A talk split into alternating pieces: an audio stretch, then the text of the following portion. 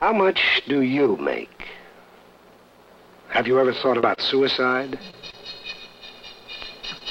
You are fast losing your private identity. Information is being collected about you, and it's being recorded in a corporate memory, making up one big computerized gossip column that is unforgiving, unforgetful. And so it goes, every minute of every day. You're the mass man, the collective store of all that ever happened. The walls of your rooms are coming down. It's becoming a simple matter to wire and pick out of your homes your private, once solely personal life and record it. Bugging is the new means for gathering information. Who knows? Maybe you've been bugged for sound. It couldn't happen? What's that buzz? Privacy was almost unknown, uh, even in Shakespeare's day. It came in after that period in the 17th, 18th centuries, and it was dependent upon uh, an architecture that uh, sealed off spaces. Uh, people didn't live in private spaces in uh, uh, earlier periods, and it was with the coming of the book and the need for uh, areas in uh, private areas in which to read and study and so on that privacy gradually caught on as a value. I don't think privacy has quite the same meaning in our time that it used to have. I know, uh, for example, a big business in Toronto where all the private offices have been um, dissolved, all the walls have been pulled out so that the um, participants in this business can sit together around tables in the middle of the big office space so that they can watch each other's responses to stocks, uh, world events, and so on. They want a, a perpetual dialogue going on among themselves as a response to world events. The family circle has widened, Mom and Dad. The world pool of information, constantly pouring in on your closely knit family, is influencing them a lot more than you think. The instantaneous world of electric informational media involves all of us, all at once. Ours is a brand new world of all at onceness.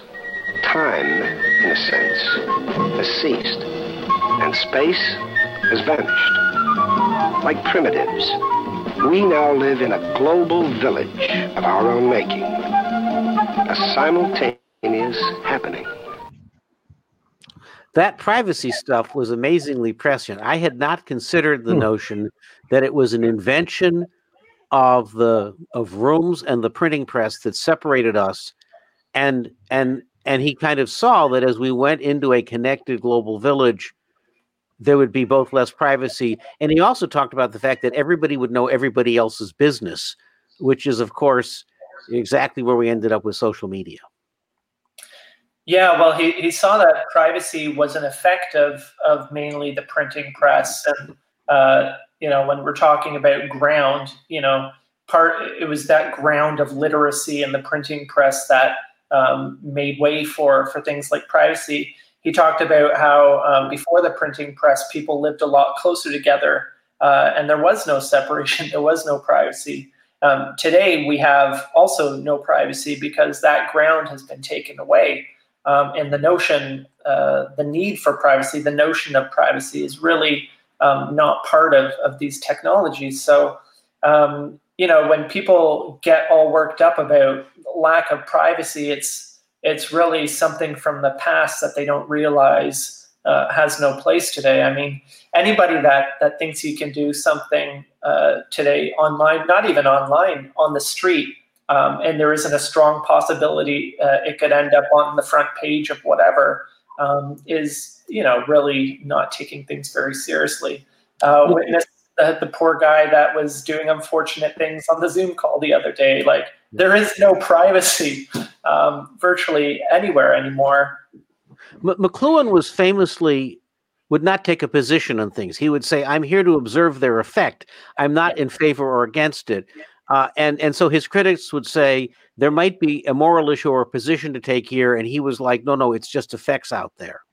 Well, hmm. um, his his point there was that um, when you when you make a judgment on something of whether it's a good or a bad thing, you largely give up understanding it on its own terms. You know, so um, this is uh, this is why he he tried for that uh, that objective stance. You know, which we think of the myth of objectivity now, but um, hmm. you know, he also said, "I wouldn't." Uh, you don't prescribe before you diagnose. So he said, you know, we don't understand these forms yet. It's way too early to make a judgment about them and to even decide what to do about them. Um, he also famously famously said, "I don't explain, I explore." Right. So, mm. I, I, mean, he had quick a quick quick answer for everything. You don't like that idea? I got others. But his, his point was that um, there's this is wide open territory, and we have no clue what's going on. Um, and let's not get bogged down in, in arguing about whether something is good or bad. Let's try and understand what it is and what it does to us before we we worry about those kind of things. You know, I want to I want to ask a question about the privacy side, or maybe maybe flag something. Um, I remember a, a, book. I was thinking about books that impacted me, or or people that th- thought leaders that impacted me, and of course, um, you know, we've mentioned a few, but uh, David Brin wrote a book called uh, The Transparent Society, and he talked about, and it probably was echoes of McLuhan's he talked about the, this this this sort of cute idea that we had privacy forever, but we really maybe didn't. And we went through this filter where we had privacy for a little while, and now we're not. And his only point there that I thought was really, I mean, many points, but really point was it could be Big Brother because Big Brother, you know, 1984 had come out and it was a very influential book, you know, in 1948 and and about about the rise of fascism and and and state murder. Um, and oddly, the main character's name was Winnie, and uh, Winston Churchill at the time was was trying to fight a war. Um, they had never met Orwell and, and, Winnie, but but the curious thing is that uh, it could also be Little Sister. It didn't have to be Big Brother. And his point was that there was an asymmetry in privacy because when you were living in small huts or you were living in small tribes, you know, if if the uncle did something really bad, like everybody knew it, you know, and and so and and little sister could go tattle and and right now there's this asymmetry where a lot of people can collect information but it's it's asymmetric. The platforms maybe can collect information but the person can't can who's watching the watchers i guess is the point of it.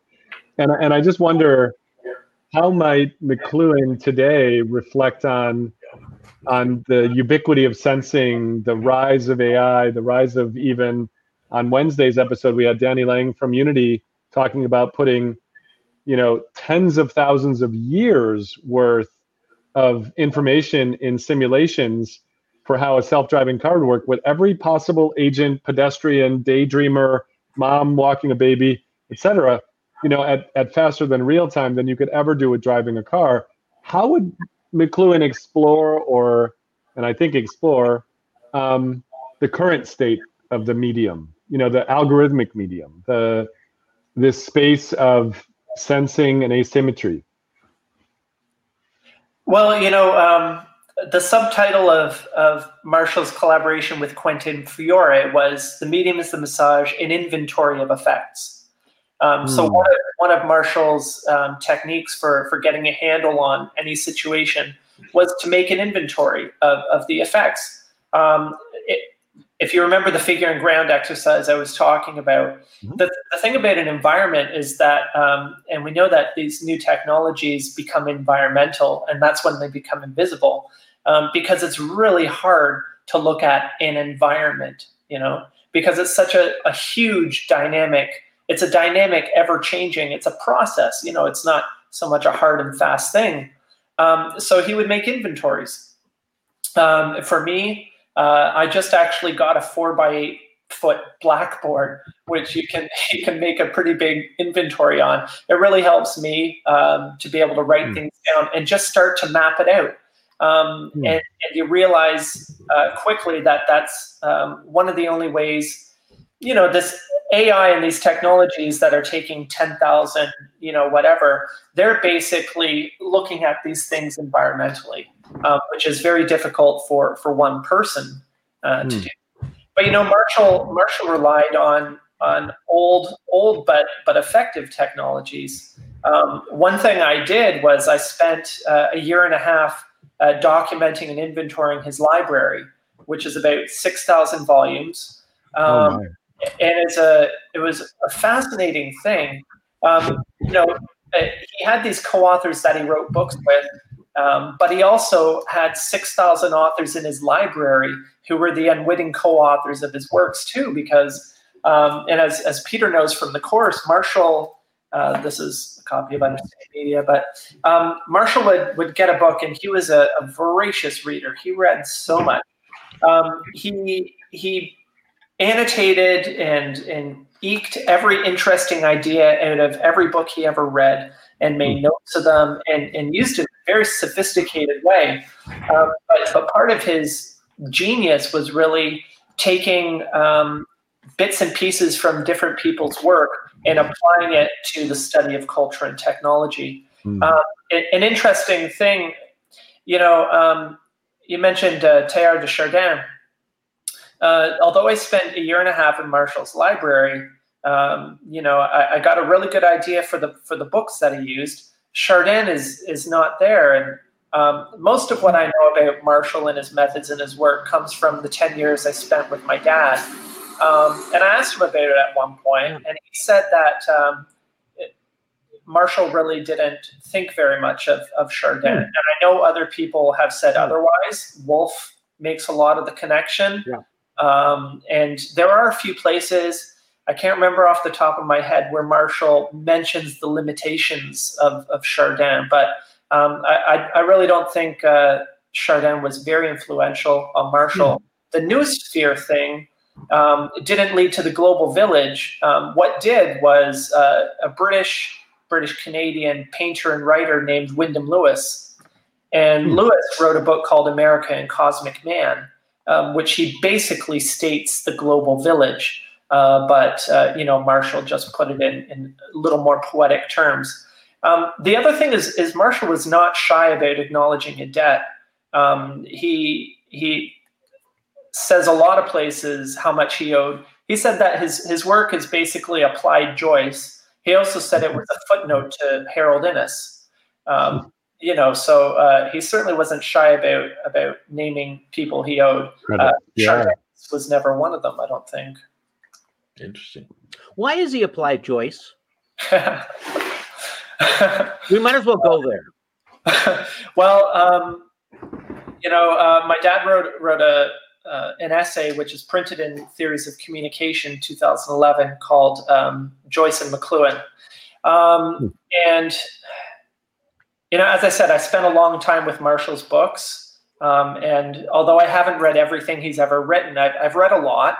And there, there are a few people that Marshall quotes a lot of authors, but number one is James Joyce, and the number one book is Finnegan's Wake. Um, and this this makes people uncomfortable because Finnegan's Wake is, is a difficult book. Um, It's very hard. it is, uh, and I, you know, Dad, my father Eric died not quite three years ago.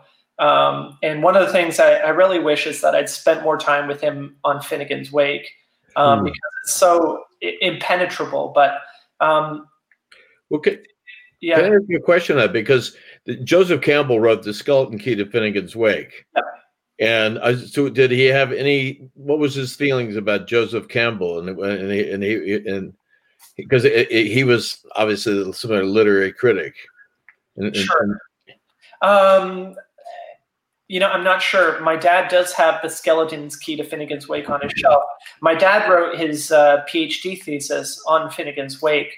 Actually, um, Finnegan's, what a crazy thing. In Finnegan's Wake, there are 10 words which are 100 letters long. And one of the amazing things my dad did, they're called thunders. Uh, my dad's book is The Role of Thunder in Finnegan's Wake. And Is it Thunder TH? I'm sorry, I want to make sure. yeah, thunder, like thunder. Yeah, yeah. Um, and and they're called that because um, the first the first thunder, which is on the first page of Finnegan's Wake, uh, it's hundred letters long, and it's um, made up of I think seventy or eighty different languages words for thunder. Anyway, it was uh, one of my dad's amazing discoveries uh, that each of these thunders um, describes the effects of a different technology, uh, Hmm. and that's that's what his book is about. Uh, Marshall says in various places, he says, you know, every time I made a discovery about media, about technology, I'd go back to Finnegans Wake to find James Joyce had done it earlier. Hmm. Uh, it's uh, it's really interesting. Finnegans Wake typified, I think, Marshall's ideal book um, for our age because it's nonlinear. Um, you know, it starts at the end. Right. Um, uh, Andrew, I want to bring bring one of our listeners in, uh, just from a reference standpoint. I want to I want to quote you something that uh, Dan Pesta on Facebook said. I feel like he loved Joyce because to fully experience it, you read it out loud, and yeah. this perhaps reminded Marshall of a more acoustic world. What, what's your reaction to that? Um, yeah, for sure. And uh, this is what my dad told me about reading Finnegans Wake: is that you have to read it aloud. Um, hmm. It's it's meant to be um, performed. almost. Uh, much of it is is it's written for the ear, not for the hmm. eye. Oral tradition. Ah, that's right. Yeah. And, and Marshall, I think, I think Marshall, Marshall, Marshall had so much fun with language, right? Yeah. Um, and and this he got from Joyce. Some people say he read too deeply from Finnegans Wake, um, but uh, he made he made a lot of discoveries um, because of it, and um, a lot of his playfulness with language was a way for him. Uh, this was his exploration. Uh, of many things. That makes uh, sense. Go ahead, go ahead, Peter. Well, I was going to say I find that Marshall's work is often best read. Like when he reads and speaks, there's an intonation there's a lot of information in that, and it, it's bothered me to this day that Understanding Media has never had an audiobook. Is there a podcast of it? No. There's there's it was made into an ebook, but not not an audiobook. That's interesting that you would say that, Peter, because um, I find that uh, Marshall's very approachable in in speech um, but uh, I think the advantage of, of reading is that you go at your own pace yeah. and you can stop and rewind and, you know, hmm. spend. Like the way that I, I read a lot of McLuhan's work is paragraphs, sometimes sentence by sentence. And that's because um, a lot of his writing was really um, poetry, you know? Hmm. His, his cadence, well, I mean, maybe this is the poetry thing again, but there's a cadence to the way he speaks that is incredibly, dis- it's as, he is as distinctive in his as say Martin Luther King was with his, and he probably has a hmm. tradition that goes back as deep as as as, as black preachers do. But I just found that to be very distinctive. It's it's helpful to know that Marshall's mother was an elocutionist. Oh, yeah. that, that, does make sense. She didn't. She didn't do that stuff with with Edison, where they were electrocuting horses. Right? that was that no, was just wrong. No, no, no. And so um, Marshall's mother, uh, Elsie Naomi Hall McLuhan, was a well-known um, in Canada, in North America at the time, elocutionist, which is um, she gave dramatic monologues. Um, she hmm. would uh, book a theater and give performances where she oh, would wow. she would read all the parts of a play. So she was ah. a master at vocal technique. So he learned that on his mother's knee. Yeah. Wow. Very, very much so it was and that's uh, probably what peter reacts to you know just i know peter you're very much into the spoken word and the and the you know the the narrative that is then reported you know live um, well the other part of that is that marshall studied at cambridge university um, trinity college and uh, uh, oh. the people that he studied under there in the english department were ia richards for example who wrote practical criticism um, and practical criticism is a, a method for studying um, for you know critical techniques of particularly poetry and literature. And one of them is uh, one of these techniques is by discovering the voice of of the author uh, and mm. and of the work. So it involves um, a very performative reading uh, and performance of, of the work in question. So Marshall uh, you know, took that to heart. Marshall also um, knew very many, several languages. You know, this was actually one of his his ways of getting out of his own biases toward technologies was um, to approach them from as many different angles as possible. You know, he mm. said, uh, "I don't have a point of view," and and that's because he he didn't have a single point of view. He, if you want to understand a problem, you have to come from at multiple sides. So well, and these days, these days we sort of think about that sometimes as code switching between different things. You know, if you're multilingual, you kind of talk differently with your parents at home than you might, you know, in the workplace or something else, and and it gives you this richness. I wanted to bring up another um, comment uh, from the viewers. S. Alfonso Williams says that this whole discussion kind of harks back to his thesis on the trivium. What is the trivium? Okay, we need a couple Who more. are these people watching? Because I don't even know that. That's right. By the way, I, I, I think I'd love if actually people could post how they found out about us. I did lob in a promo for this conversation into the Marshall McLuhan group on Facebook, which is Ah. a group that is deeply into this and one learns. a Okay, lot. but what is the trivium? All right, let's go. Okay, What's the okay. trivium? this is this is per- this is important actually. Um, Oh. uh, coming back to Cambridge, Marshall's PhD thesis was on the trivium, and in um, classical education, there was the trivium and the quadrivium, um, and these were the main subjects of study. The trivium is dialectic, grammar, and rhetoric. Um, the quadrivium is music, mathematics, astronomy, and um, Hmm. the other one. so it's also known as the seven liberal arts. So uh, Marshall Marshall's PhD thesis was called "The Classical Tri- Trivium: The Place of Thomas Nashe in the Learning of His Time," and it is an incredible work where he studies the trivium, that is um, dialectic, rhetoric, and grammar. Now, dialectic is is logic. So when you're talking about debates, uh, dialectic has a lot to do with it. Grammar is um, interpretation, so it's uh, etymology and exegesis. And rhetoric is uh, persuasion, the art of persuasion, again, with, with Ah. um, so uh, dialectic, grammar, and rhetoric. These are also major schools, uh, academic schools. And Marshall traced the, the development of the trivium from uh, the time of Cicero in ancient Greece up through to the Elizabethans. Um, and it is a, an incredible work. He read hundreds and hundreds and hundreds of books. Um, and I mean, it's, uh, it's, a, it's a lot. I've read it, I struggled through it, but it's, uh, it's an incredibly, it's half footnotes, you know. So uh, it's Hmm. the most academic thing Marshall ever did. It, it is available. You can get it through through Gingko Press. Um, and Hmm. if you're, I wouldn't recommend it for the casual uh, Mm-hmm. person, but it's it's a fascinating study for sure, and it So- has relevance today. I want to. I want to uh, make sure. I mean, John. Usually, you could get a word in edgewise, edgewise here, and, and it just. I feel like we're, we're trying to learn a lot. But no, actually, Andrew, this is good. You you're able to hold your own with Mickey and Peter and John as well. But John, what's your reaction to this kind of conversation? But also looking forward. You know, because a lot of what you do is is is really looking at the sort of where we might go and how we might do these. You know. Um, emergent systems these you know Right.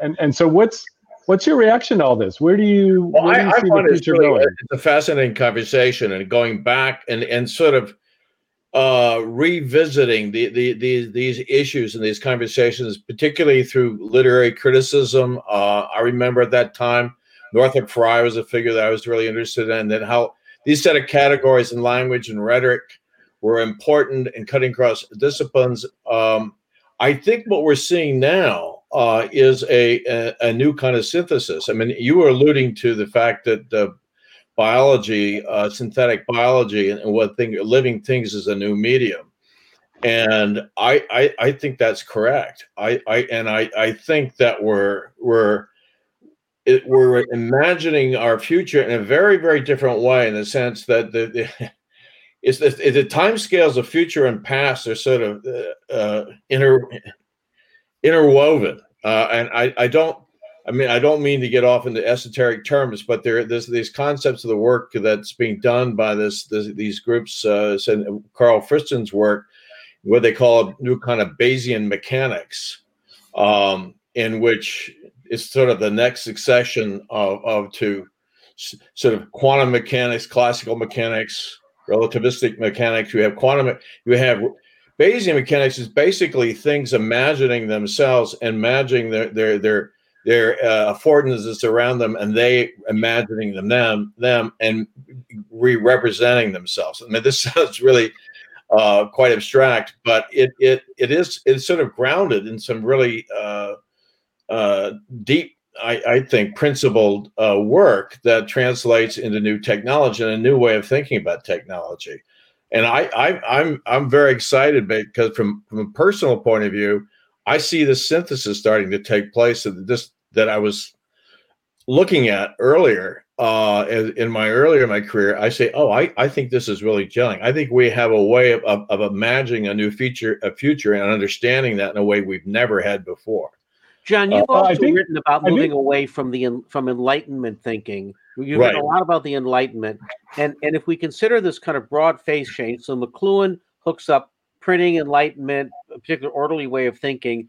We've all in this show talked before about Danny Hillis's piece from enlightenment yeah. to entanglement, which suggests we're moving more into a world of very intertwined systems thinking, multidisciplinary.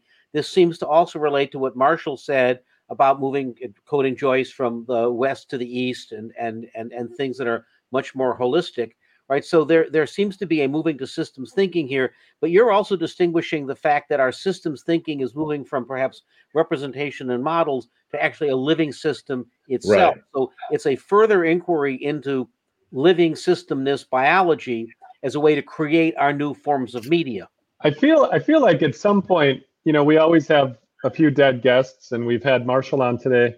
Um, I, am I'm, I'm bummed out that we didn't have um, uh, Teilhard yeah. Chardin. Elliot Chardin. I don't know if we have yeah. video of Chardin. Obviously, I want to I want to get him on, but it feels like we need to have John Conway, who has recently passed away. But I remember watching him speak about the game of life, and there's a wonderful sort of YouTube example of the game of life playing inside of the game of life, playing inside of the game of life. And and it kind of seems to go to where you're going with the Markov blankets and and this notion. And and earlier in the in the passage today or in the discussion, I talked about uh, fractal deepening, and I was actually wrong. I went and checked it. It's actually fractal vascularization and structural deepening happens with any new technology. So, and it's this kind of recursion that I think right. is really interesting.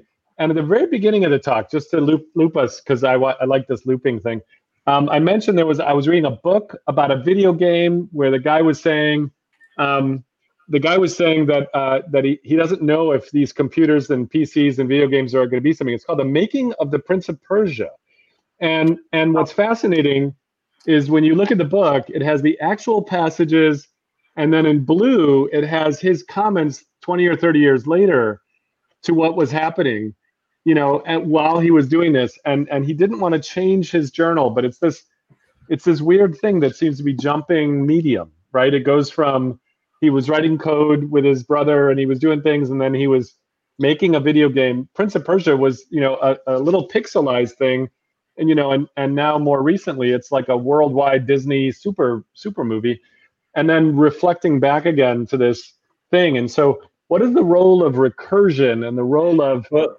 um, mixing and matching and and you know there's this playfulness. And i think it comes through maybe andrew you were talking about how he he looked at the artists actually be the people who are actually manipulating and playing with medium. But what's the role of recursion and the role of the sort of remix culture? Because it's not like we're, we're getting rid of writing or literature. We're not getting rid of the book. It's it's it's like being reborn in these weird ways. Hanu Ranjani is doing these things where the book reads you and it actually shows you different words depending on which time you read it and how old you are. Could I, could I just comment on that a little bit? On this kind of recursion is this the idea of, of Markov blankets? Well, I will get is is a Markov blanket is the ability to distinguish itself from another. Its ability to say that this there is a conditional independence of one thing from another, and that's dependent upon its senses, its actions, its internal states versus external states. But mm-hmm. the hmm. interesting thing is that they're they're scale free. In other words, that that they are nested. They can be nested in space and time, and at higher levels, they, they can have different scale levels, but they interact with each other. So there, mm-hmm. there isn't this sort of one would think at different scales and, and different nesting they'd be independent, but in fact, the argument there is they're not. They're actually they're not. They're always a bleed through. Yeah, and that and that's I mean, this, this reminds me of the ultraviolet, the ultraviolet catastrophe from classic physics as well. You know, that that that that is not the case. These things are sort of semantically layered, but there's bleed through. That's bleed, and and they, and they can do they can shape each other. Yeah, they're, and and uh, but they have a principled way of describing that. They have a mathematical way of understanding hmm. where they, they can converge and then they and they affect each other. So it's a very it's a very well worked out uh, representation. I mean, the, the idea of Markov blankets came from Judea Pearl, who got who was a you know one of the key people in, a, in AI. Um, but it's sort of the next generation of Bayesian system. is it's, it's causal learning rather than just optimization. Um, but it, it, it's it's a very you know, having been interested in you know nested sets and fractals and all those things how they work together. To me, it seems it provides a way of explaining how things at different scales affect and interact with each other. As you go up the scale, it slows. As you go down the scale, it gets faster. But they're interdependencies, and you can represent those. Hmm. Uh, Alfonso Williams sent us a great question, uh, which actually relates to the last episode he did, and it's completely related to this notion that we have that we have computers and entertainment rubbing against each other and building new medium. He writes the computer game industry is making more money than music and film these days. What is this medium allowing now beyond its early affordances of simulation? Now it's almost a playground for economists where users are financially interacting with their gaming environments. Um, Alfonso, so he last- gives us one example of what it's becoming, but what's another one? I guess that is an interesting yeah. question for John. Like, what else will these mediums afford? Well, I think that I think the main thing is what you're you're we were talking about before is that this is the ultimate participation for the user, hmm. you know, and and if you're if you're look, I, I think that's really what it boils down to is it's it's hard to imagine um, any more involvement um, than participation of millions of people on a massive online right. game. You know, this is this is the ultimate. It's kind of a, hmm. a marketing wet dream, as well as um, you know the ultimate for uh, the modern person who craves this this participation um, in creating content and meaning and everything else. Now, if you look at the last show that we had, uh, with Danny, who was the head of AI for Unity. One of the conversations we had is he came to Unity, a gaming platform, and brought it a very rich set of machine learning because they wanted to move it from a game to a very rich simulation so they could put into it economies or the physics of new pieces of technologies and properties and then through a great amount of of, of, of simulation and and and then lots of agent-based simulation, seeing how that world might occur, right? And then and John, this actually gets into a lot of the work. By the way, the you know the machine the learning stuff that that he's introduced is recursive and uh, a grammar in itself, in that there are seven hundred thousand developers on Unity, right? So so so six or seven hundred million users of games made in Unity, seven hundred thousand developers and and it is the, one of the number one platforms for actually testing out machine learning at scale but it's modular it's a grammar where you they actually have a store and, a, and an environment to be able to buy different machine learning modules and and and play with them in your game mechanics and uh, league of legends has actually been able to do at scale with millions of people at a time experiments right. in norm development and norm moderation from trolling where they've been able to basically like play out with either kicking a troll off completely or actually putting them in restricted chat for a while and seeing if they r- do their behavior. So they've done like something like 200 varied tests with various things. So it's becoming a weird, interesting, and I think it relates to what Alfonso said. It's becoming this this place Absolutely. for policy experimentation. Yeah, I, I think to model something and to understand something is to model it. I mean, and, and I mean, I think Feynman said something to that effect, and I mm-hmm. and I think that's really becoming quite real. Is it's not just a digital twin; it's the fidelity of the behavior of that thing that I can then project myself into through augmented, and I can experience at different levels. And I think they're getting richer and richer and richer. Uh, and so the the the the difference between the model and the reality experience is being reduced. And I think we will not we will not understand something unless we can model it and experience it in a new way. And that that's and, and that becomes a new criteria.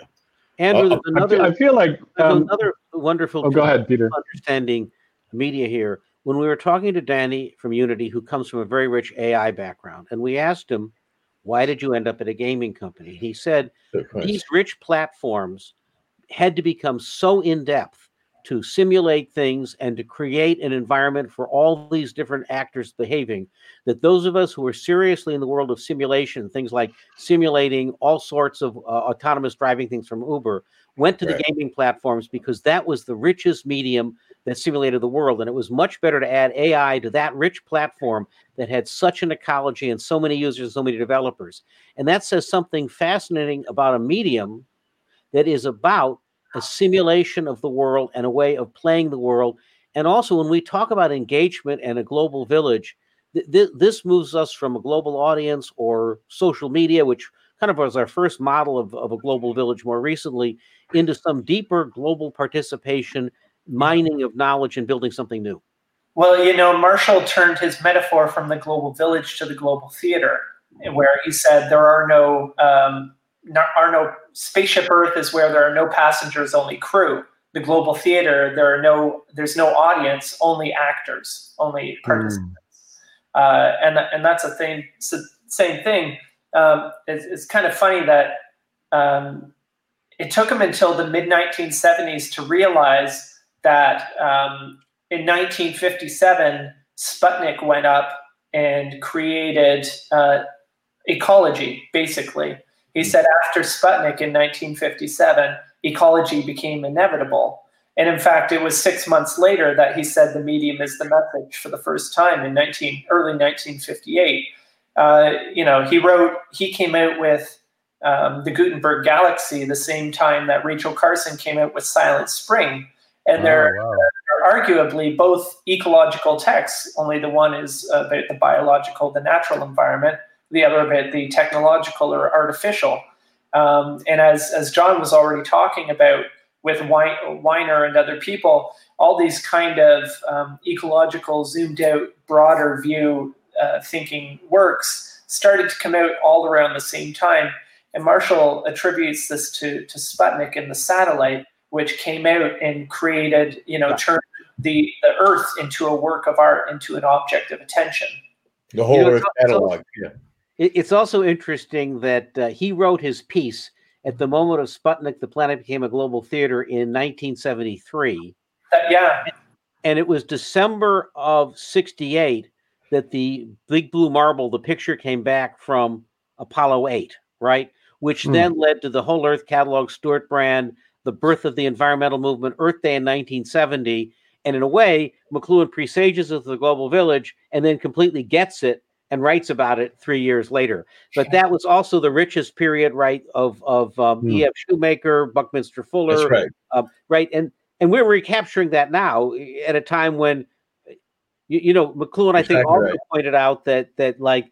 Uh, something goes from being real to art and to be just like a little appreciated specimen the way that the earth that wildlife has done that and now we're looking at our mm. at our earth as a scarcity thing and not a, a wild thing Peter, you you said at the beginning of this episode, or maybe in the in the preface of this episode, that we would be recreating something that happened in the '70s because of an event that happened last night. That's right. Tell me more. You know, it, it turns out anytime we look at media ecologies or look at a system, we have to know where we are, where we stand.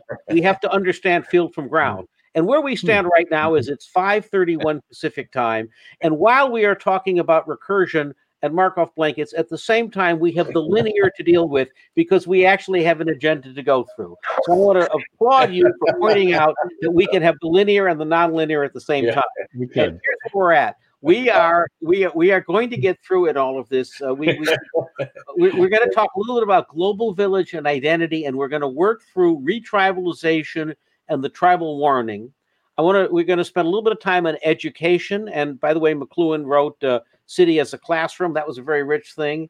Uh, we've got art, but before we end up, it turns out that in 1976, on this anniversary, President Carter and uh, and or Jimmy J- President Ford and Jimmy Carter had a debate, and Marshall McLuhan went to the Today Show to analyze the debate, not from a political context, but from a what happened context. And he had the advantage of being a Canadian. He didn't know what the heck was going on with U.S. politics, would led him to understand more. Well, today we have Andrew McLuhan, who's going to help us do that. And he's also Canadian. Yes, who's also Canadian, and who also has the advantage of when I called him and said, "Please watch the debates." He's like, "Are they still happening?" So that, which, by the way, may be the biggest. For those of us who, who who don't watch the world, yeah. uh, last night there was a debate. But let's go back and and understand Jimmy Carter. I think. Yeah. okay. Ford. We're going to get to that. That's our. oh, you're going to tease us. What? Okay. So I want I want to, as I move us forward, um, w- one of the key concepts here in this global village was we moved into everybody knowing everyone's business, and you might even acknowledge, might even think that like Bin Laden and Al Qaeda that might have kept themselves, but because they watched Dallas on TV and they looked at our profane lifestyles, they knew what we were doing, and so they had to come and attack it, right? And and we know so much about everybody else's business. Here is what McLuhan said about that in our kind of global village identity piece. So, Mead, let's go ahead and run that. We now share too much about each other to be strangers to each other. For example, in the age of the information explosion, all the walls go out between age groups, ethnic groups, between family groups, nation, national groups, between economies. The walls all go out. People suddenly have to adjust themselves to this new proximity, this new interrelationship. And uh, merely to tell them that this has happened isn't very helpful. helpful. What they need to know is if it is happening, what does it mean to me? The uh, global village is a world in which uh, you don't necessarily have harmony. You have extreme concern with everybody else's business and much involvement in everybody else's life. It's a sort of Ann Landers column writ large. And uh, it uh, doesn't necessarily mean harmony and peace and quiet, but it does mean huge involvement in everybody's else, everybody else's affairs. And so the global village is as big as the planet and as small as uh, the village post office. You, you know, he said two things in that. One is you could be aware of the effects, but it would be useful to tell people what it means. And then, secondly, was this realization that uh, uh, w- when you introduce all of this, we know each other's business. On a very practical basis, when I was in one of the first social media companies, when I was at, at, at Technorati, we started off with this very idealistic belief that we were democratizing information. We didn't realize the downside of it. At some point, we realized um, w- there was no privacy and nobody knew how to deal with that. You know, uh, kids in high school would post anything and then the consequences uh, uh caught up with them. Um, you you could track people for metadata and and and and and you know this takes us forward to, to Facebook today. Um, when, when you look at that, um, Andrew, he does he does tell us that you need to practically understand how to apply these things, uh, and and you're trying to do some of that today. Well, um, you know, this was I think if Marshall had an objective or maybe two objectives, it was for one to wake us to wake us up, you know, Finnegans Wake, to to wake us up to the the fact that we create these technologies and they take over everything. They affect us very very deeply. Just to wake us up to the fact that the medium is the message. But the other thing he really wanted to do was um, he said, look, there's no reason we can't understand um, our innovations and do something about it. You know, why why are we constantly um, playing this game where we're uh, fighting the side effects and the consequences? Why can't we design smarter, basically? Um, and and I think um, that's where we are today. That we have. You know, Marshall um, and other people, but Marshall left us a lot of tools, things like the tetrad, the laws of media, the four effects, um, figure and ground, ways that we can study um, what technologies will do to us um, beforehand, you know. And we're in a place where, as other people have brought up too, you know, the effects and causes kind of merge and, and at some point eclipse and go past each other. Um, so we're, we're in this incredible time and place where I think we have a lot more agency than maybe we want to admit, uh, possibly because we, we don't want to take responsibility, maybe um, or you know the idea of slowing things down means uh, slowing up profits. I don't know, but um, uh, you know, I think it's it's past time we started, um, you know, doing something in advance. I mean, this this gets into questions of is there technological determinism? Um, uh, if you invent one business model that's incredibly powerful, how do you get unhooked from it? Do you build something that's even more uh, engaging? Like if you look at the whole conversation around uh, Facebook now and the fact that uh, it's at the limbic system level, it works so well to promote something that that hooks you or is you know it, it, I don't know the word's upsetting, but but titillating, right? Which is the reason that it it boosts the anti-vaxxers or it boosts conspiracy theories because that's just like inherently interesting, but that's also easy to hack. And then the nature of that system, it reinforces because the money's there. That's a very powerful self, you know, feedback loop addictive system. And, and literally, you know, the, the if you were to go talk to say Roger McNamee, uh, who who wrote Zucked, or Tristan Harris from the Center for Humane Technology.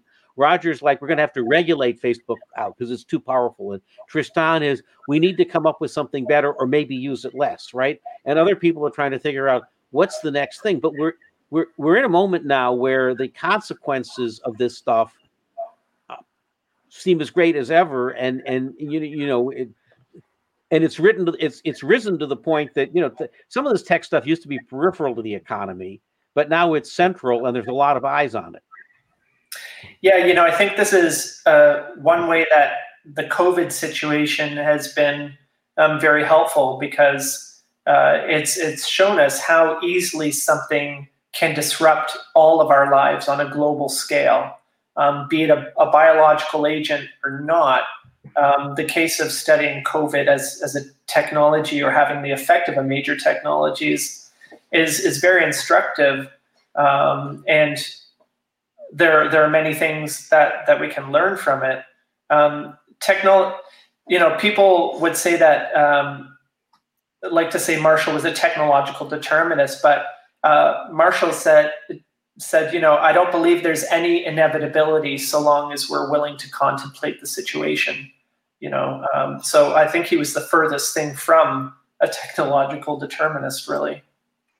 He did observe that these technologies completely affected us, and I'd love to spend a little bit more time on this notion of how elect trying to understand what electric technologies have done to us culturally, perhaps moving us more towards that pre or post literate era so that we might understand where we're going. Here's another clip from him. I think this is very early in 1962 on what he means about retribalizing. Yes, we're retribalizing. Involuntarily, we're getting rid of individualism. We're in a process of making a tribe. For just as books and their private point of view are being replaced by the new media, so the concepts which underlie our actions, our social life, are changing. We are no longer so concerned with self-definition, with finding our own individual way. Uh, what the group, we, we're more concerned with what the group knows, of feeling as it does, of acting with it, not apart from it. So are we moving away from individualism and the group, perhaps the mob, or are we sticking with individualism because, like America, has this deep libertarian individualist tendency? Andrew, I, I, I keep trying to work out in my mind um, w- where we're headed here, and he also makes the point that that um, uh, nationalism he thought was a was a result of um, what nationalism was going to result from from literate culture, and, and you'd have a very different effect from post literate culture. Yeah, um, you know, the United States was founded on the book, on the printed word, uh, and that's that's why it has this this strong impulse for uh, individual identity and the rights of the individual. Um, but again, we're we're past that. Uh, nationalism, he felt that the the radio was the ultimate nationalist tool or enabler, um, and he said people don't want to contemplate how the radio made possible Gandhi and Hitler alike. Uh, you know. He also had a warning. Um, I will play one more clip and then we'll all talk about this tribal stuff. He also pointed out when people heard global village, yeah. they thought they heard this is great because we're all going to be globalists and get together and you know uh, eat each other's different types of food and smell the spices. But no, Marshall said that might not be the case. So let's take a look at this. But it seems, Dr. McLuhan, that this this this tribal world is not friendly. Oh no, tribal people. Uh, one of their main uh, kinds of sport is uh, sort of butchering each other. It's you know, it's a it's a full time sport in tribal societies. But I had some ideas. We got global and tribal. We you know we were going the to closer, become. A, the closer you get together, the more you like each other. yeah. There's no evidence of that in any situation that we we've ever heard of. That when people get close together, they get more and more uh, savagely uh, impatient with each other. Well, why is that? Because of the nature of man, or, Yeah, or his tolerance is uh, tested in, in those narrow circumstances very much. Village people aren't that much in love with each other. And the global village is a place of very arduous interfaces and very abrasive situations. you, When you live out on the frontier, you have no identity. You're a nobody. Therefore, you get very tough. You have to prove that you are somebody. And so you become very violent. And so identity is always accompanied by violence. This uh, seems paradoxical to you? That uh, ordinary, ordinary people uh, find the need for violence as they lose their identities. So it's only the threat to people's identity that makes them violence. Terrorists, hijackers, these are people minus identity. They are determined to make it somehow, to get coverage, to get noticed. And all this is somehow an effect of the electronic age. Oh no, but people in, in, in all times have been this way. Mm-hmm. But in our time, when things happen very quickly, there's very little time to adjust to new situations eh, at the speed of light. So uh, I, but before we go too far on this, I just, I just want to say, I mean, I think there are some things there that I'm not convinced I believe today, Mhm, but also because science move, moves forward. Mhm. Right? There's some very strong evidence. Elinor Ostrom, we've talked about in the past with, with her design principles for dealing with shared resources or the tragedy and the, the, the positivity of the commons. Um, I, I'm not convinced tribalism always leads to to all this. I think I think there would be a pluralistic answer to this that might turn out to be a little different from new discoveries about sort of why individual cells actually create multicellular organisms and that are Darwinian kind of reason why cooperation and interdependence and collab- collaboration came about.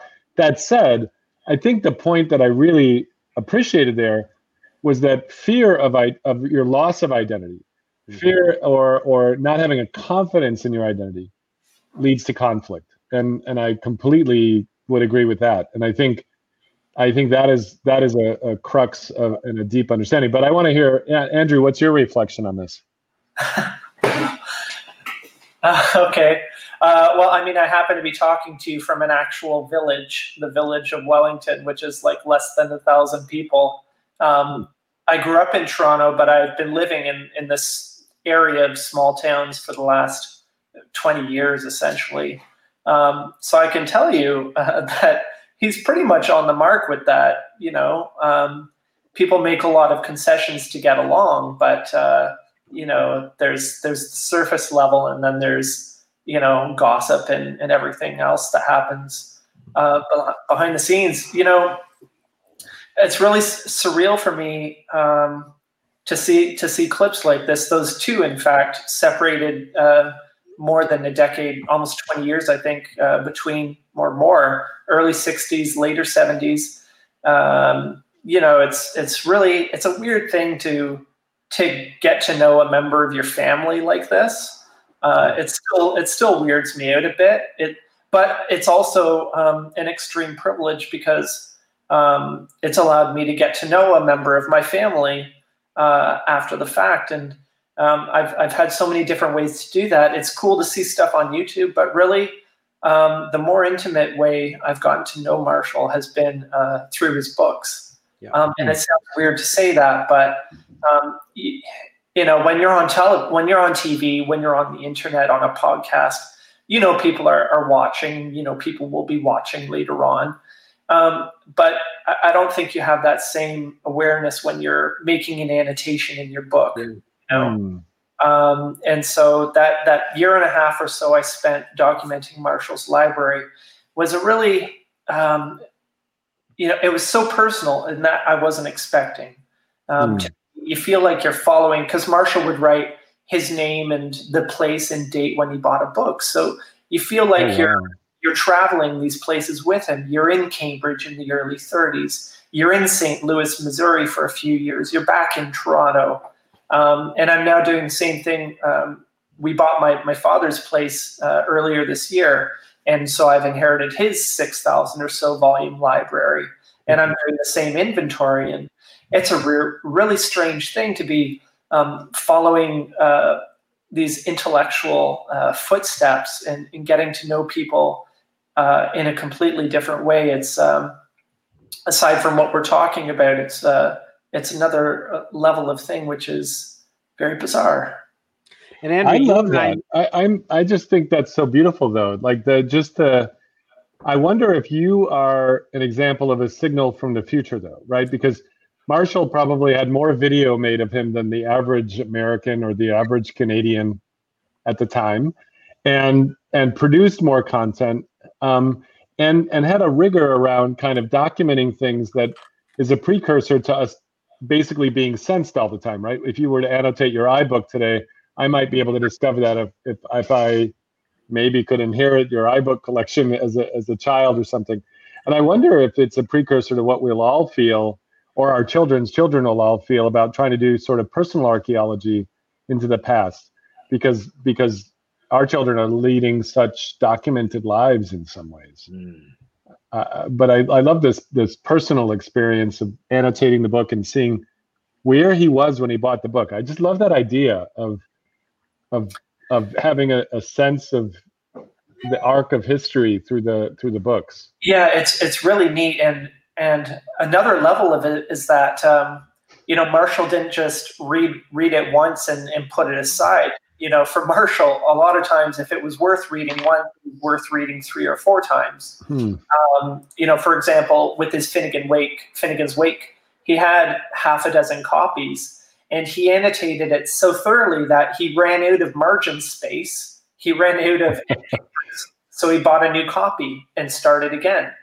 Um, but uh, it's it, it's crazy. But um, some of his hmm. other books um, are interesting because so you see he bought it in Cambridge in 1934. Um, but I, I, don't know about you, but myself, uh, my writing changes over time. And so early in the 30s, when he was a student, he had this very flowing copper plate, really beautiful writing. Oh, yeah. I, it gets jerkier, and his style yeah more compressed. He uses shorter forms. Um, so it's really interesting to look at um, a, a, book from his library that he's read a few times, and you can see because of the different writing styles. And that's really neat because you so can. you can start detecting when when he might have annotated it. Mm. Yeah, and so it's interesting because you see that um, ten years later he discovered different things. Different things leaped out to him in this book. Oh yeah and it's really interesting that you can follow uh, his intellectual development um, through his books like that. There's um, it's really interesting. Like you don't think about this, especially today when you know most people uh, or a lot of people have e-readers and, yeah. and different ways of taking notes. But um, there's a so it's hard to to think of a book as as a sophisticated technology. But um, you know there there are certainly people who interacted very in a very sophisticated manner uh, with their their books, and and we can still learn a lot from them. You know, um, just a last comment on this. You know, you were reflecting on seeing your your grandfather, and and you could kind of see the evolution from his script. Um, when when I was raising my son, who's been a, a cub reporter on the show here, Zen, um, we had a one of the very first AT and T had created a chip based voice messaging thing where if you weren't home, it didn't have a tape. It actually recorded a voicemail. And when our son was like six years old or seven, when he went and visited a friend or was at the you know the, the daycare too long or a babysitter, he would call from the house and leave a message to us. And a lot of times we would actually be there. We just didn't want to pick up the phone. Um, but he would say things like, pick up the phone, pick up the phone, come on, pick up the phone. Mom, are you there? Mom, mom, mom, mother, are you there? And when we heard a really beautiful one, we, you know, and often we'd pick up the phone. we'd hit remember. There was like a button to save. And every time we moved, we took this little digital recorder with us because it had a spare battery that would keep it alive. And and I remember going back for Mother's Day one year and finding that his voice changed over time because he he actually went to become uh, you know a teenager and he went through adolescence. And so I have this video clip that we gave to his mom for Mother's Day one year that is actually his voice going, Mother, Mom, Mom, pick up the phone, please pick up. Mom, ah, Mom, I'm over at Graham's house. I hope it's okay. I would like to stay for dinner. Mom, I just had a delightful. Mother, I am doing the, the you know New Year's Eve in New York. I don't know what happened, but I'm here, and I hope you're having a good. And it's and it and it was kind of what you were saying. Like it was this glimmer of the arrow of time that that that I, I don't think anyone else had experienced as much, you know, in that way. And you you were experiencing it in a very sort of retro fact fact way. I'm sorry, Peter. I know you're you're By trying the to go this, somewhere this with is this this is the conversation. that that Andrew, I'm so pleased that I'm in your 12 week course that allows us to de- dip deeper into all of this. We're only going into week four tomorrow of your course over at Gray Area, and for anybody who's interested, at grayarea.org, Andrew's doing a 12 week course uh, di- digging into understanding media using Marshall's original notes. And, and you can see the depth of this. what I'm going to suggest here is this is a really great discussion. We should do more of this. And we have a number of people who want to join us. Uh, uh, Tristan Harris from the Center for Humane Technology, the gentleman from New Atlantis, you know, who wrote that wonderful piece on Digital City and Analog City, uh, some folks from the Annenberg schools. We have, we have a rich conversation to have. I want to jump us to last night and to the debate so everybody can go home and um, and Andrew, among other things, you can prepare for your class tomorrow. Yeah, I have work to do, Peter. Jeez. Um, um, Welcome to Quarantime. yeah. Uh, okay, so last night there was a presidential debate, and in 1976, let's just go back to the star guest on the Today Show to help us understand it Marshall McLuhan in 1976. There's seven minutes from the debate being over. Carter starts an answer in the middle. Audio goes out. Trust among our people and the Nobody knows what's going on in the audience, and for 26 minutes they can't get the audio back on the, all three networks. We have had no indication uh, from the technical side as to what the problem is there or what the prospects are for clearing it up. Ford and Carter are both standing there. They don't move like they've been like two kids who've been punished and sent to go, you know, think about what they've done to the country. And they just have to stand there until the, the problem gets fixed. And then once it does get fixed, Uh, he will conclude that response now. you know, then they go on with the last has six and a been half minutes of the uh, of the debate. But they spent almost more time standing in silence next to each other than they did actually talking. Marshall McLuhan is practically a household wor- word in this uh, television conscious society. He's from the University of Toronto, of course, the author of a book called The Medium is the Message. And he came to New York last night so that he could watch the debates, watch them not so much from a policy point of view, but from a television point of view. The glorious moment was the rebellion of the medium against the bloody message. The medium finally rebelled against the most stupid arrangement of any debate in the history of debating. Why was it stupid? Not from a The political... by scripting point of view, mm-hmm. the, the characters who had arranged that debate and scripted every aspect of it had no understanding of TV. And they didn't even know that TV is not a debating medium. Mm-hmm. And they had arranged it as if it were a newspaper setup or a radio setup. They had no awareness of TV. With the breakdown in the technology, the audience finally got into the act. Well, Professor McLuhan, if this debate had been arranged by people who, in your view, knew and understood television, how would it have been done? Well, now, this would take quite a while to explain, but it, it would be much closer to what we're doing right here chatting casually, spontaneously, without a script, and paying attention to what is being said. What those men said last night was merely to hold the, the audience on the image. It didn't matter at all what was said last night. You are the uh, proponent, of course, that television is a cool medium. Yes. Both candidates last night were programmed and costumed Yes, and made up precisely. Had either candidate uh, dared to present a policy, it would have destroyed his image. Was one more cool than the other from a purely no, they're television point they're of view? No, they're both uh, in a sort of uh, a state of panic. Cool. They were terrified of making a false step. They were standing in press the pants barrels, and looking absolutely like some straight-jacketed characters. And, uh, absolutely the hottest type of medium you could imagine.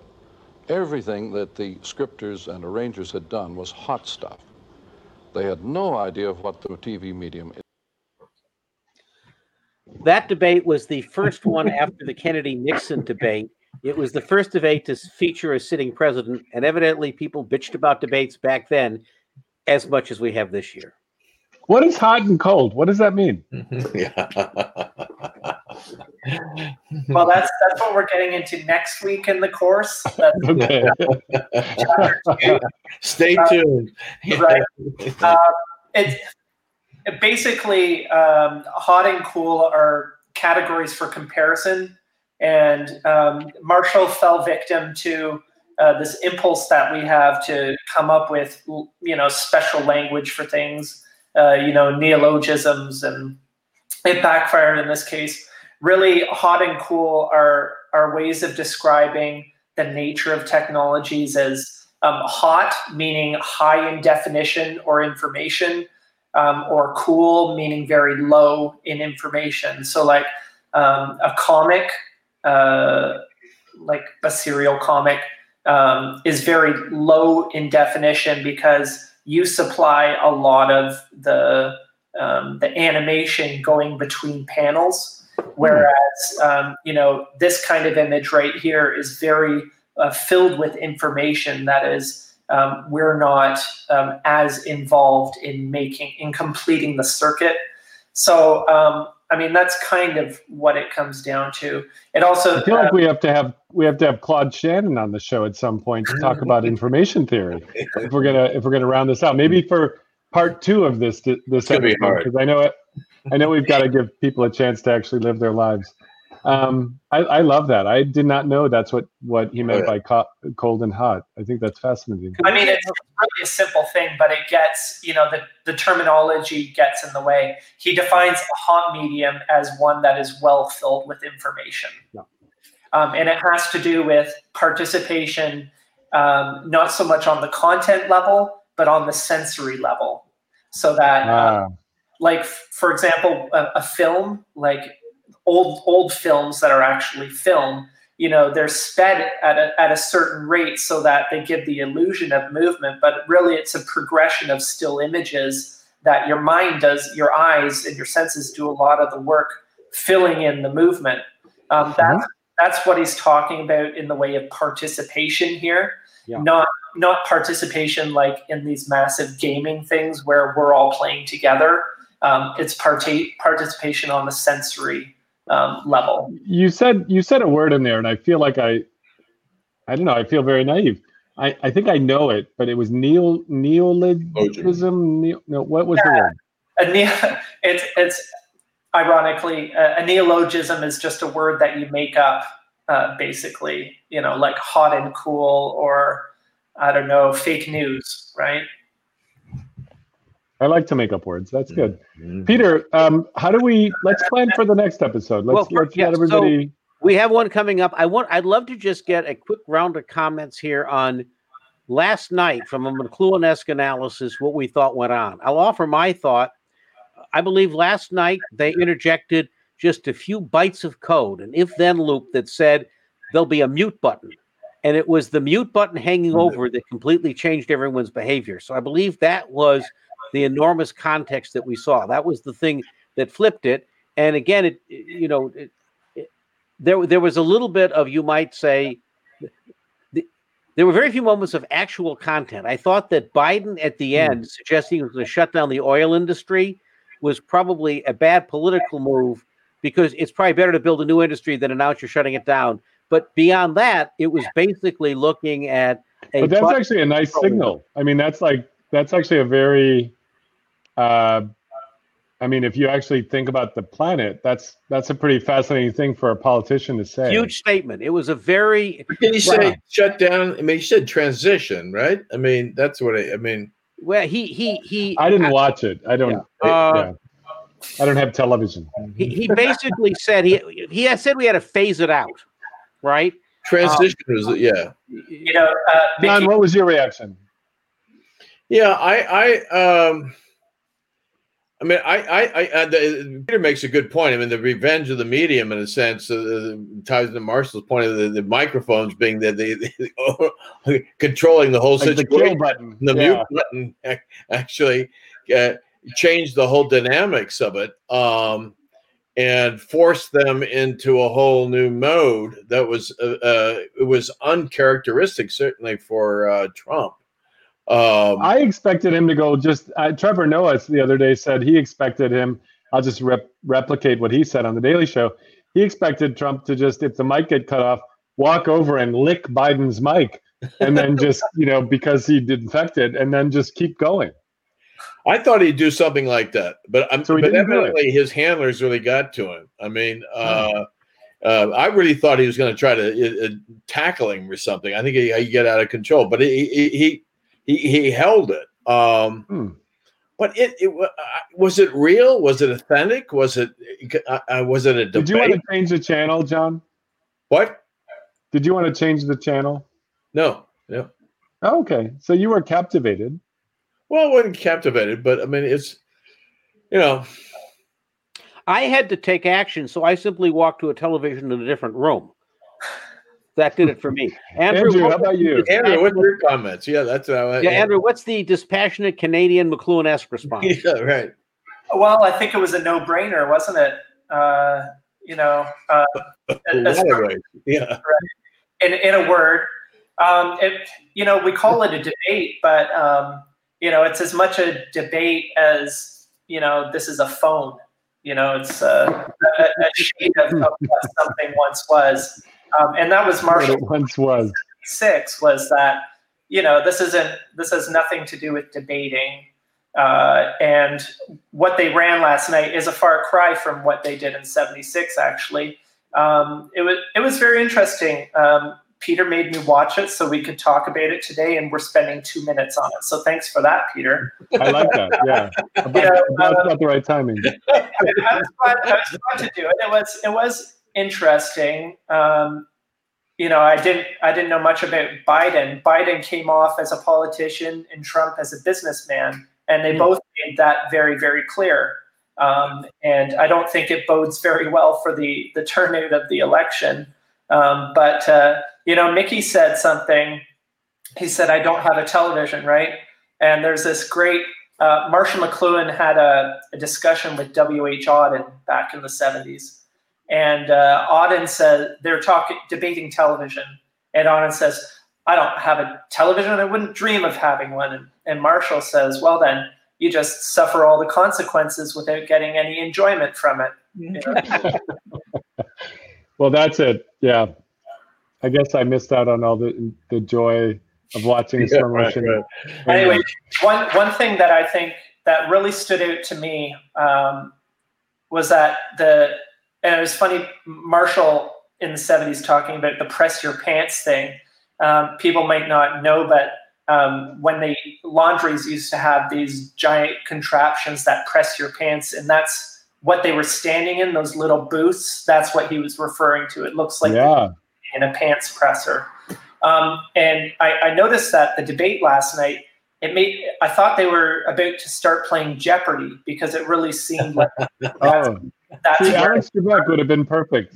right. They were on set for Music. a game Yeah. show. What it looked like to me. The other thing that struck me was that they're virtually um, identical. I mean, um, you know, Trump is perhaps a more orange shade of pale, but um, here's these two white guys in almost identical suits. The main difference between one's wearing a red tie, the other's wearing a blue tie. Um, they're Hmm. both wearing cufflinks and uh, you know the America flag waving on the lapel. Um, but the thing that really struck me, unspoken with Biden, was that, and he said this. Uh, well, for one thing, Biden really addressed the viewer, you know, and he's like, "Come on, folks and folks," and he's like pointing and all this stuff.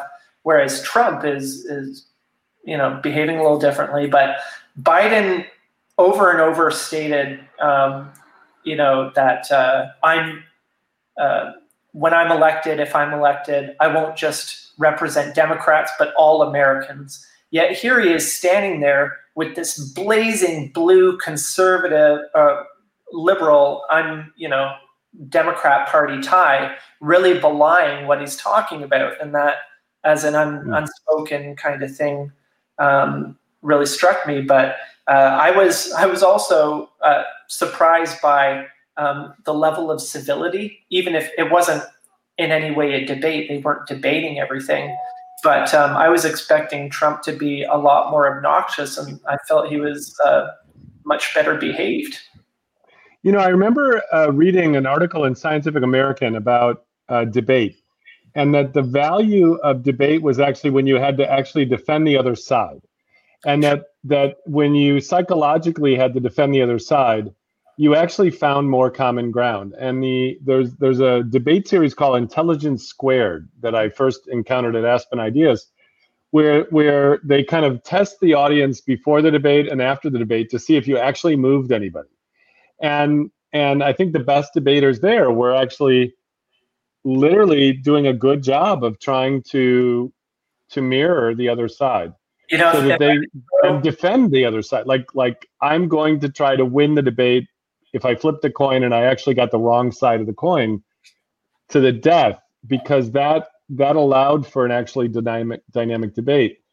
I would love to see that kind of thing happen, but but I don't I think that's the, um, the last McLuhan story out there is one of the one of the greatest stories I heard about Marshall was he had a childhood uh, friend named Tom Easterbrook, and they went to the University of Manitoba together, and they both worked their passage to England to Cambridge University on a cattle boat in the height of the Depression.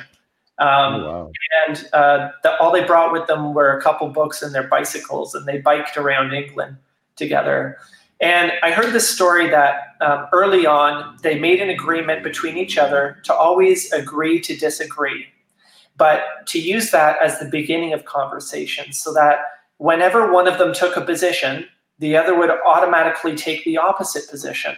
So they were agreeing to disagree in order to further the conversation and I love that those wits. And I really love that that yeah. idea, which I think we need more of.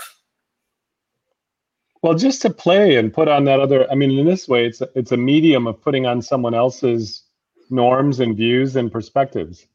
You know, that the medium is the other person or, or trying to model the other person goes back to what John just said, the value of modeling. Um, I think this is a nice place to try to wrap up. And Mick, if we connect this back to the conversation we had with Katherine Gehl exactly a week ago, this on kind of hmm. politics, she had a number of theories on how you make things more representative, engaging, and create competition in politics.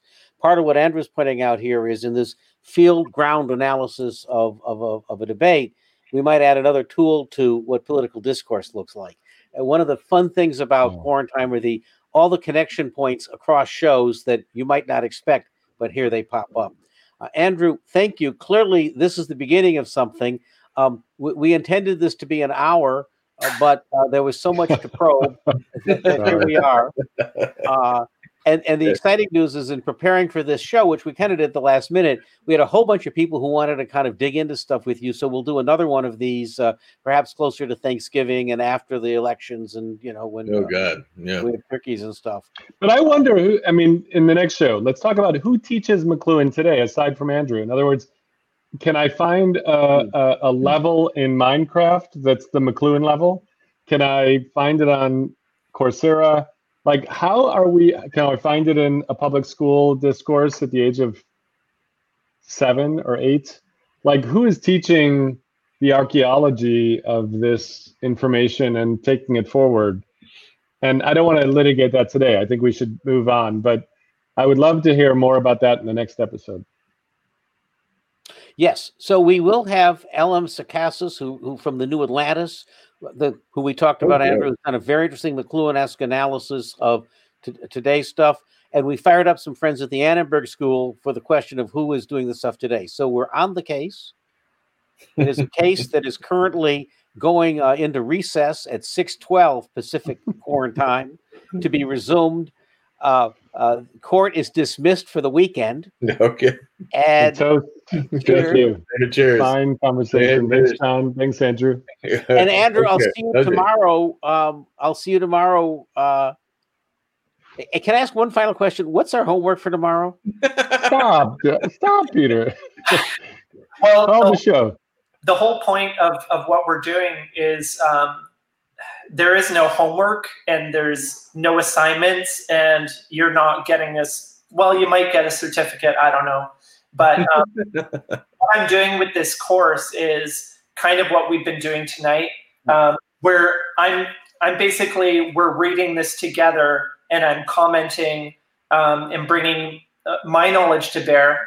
But the other thing is I've got these three copies of Understanding Media that Marshall annotated um, after the fact, um, and I'm using uh, his annotations and basically using Oh, them wow. as a guide through the book uh, because these are annotations he made uh, toward a 10th anniversary edition.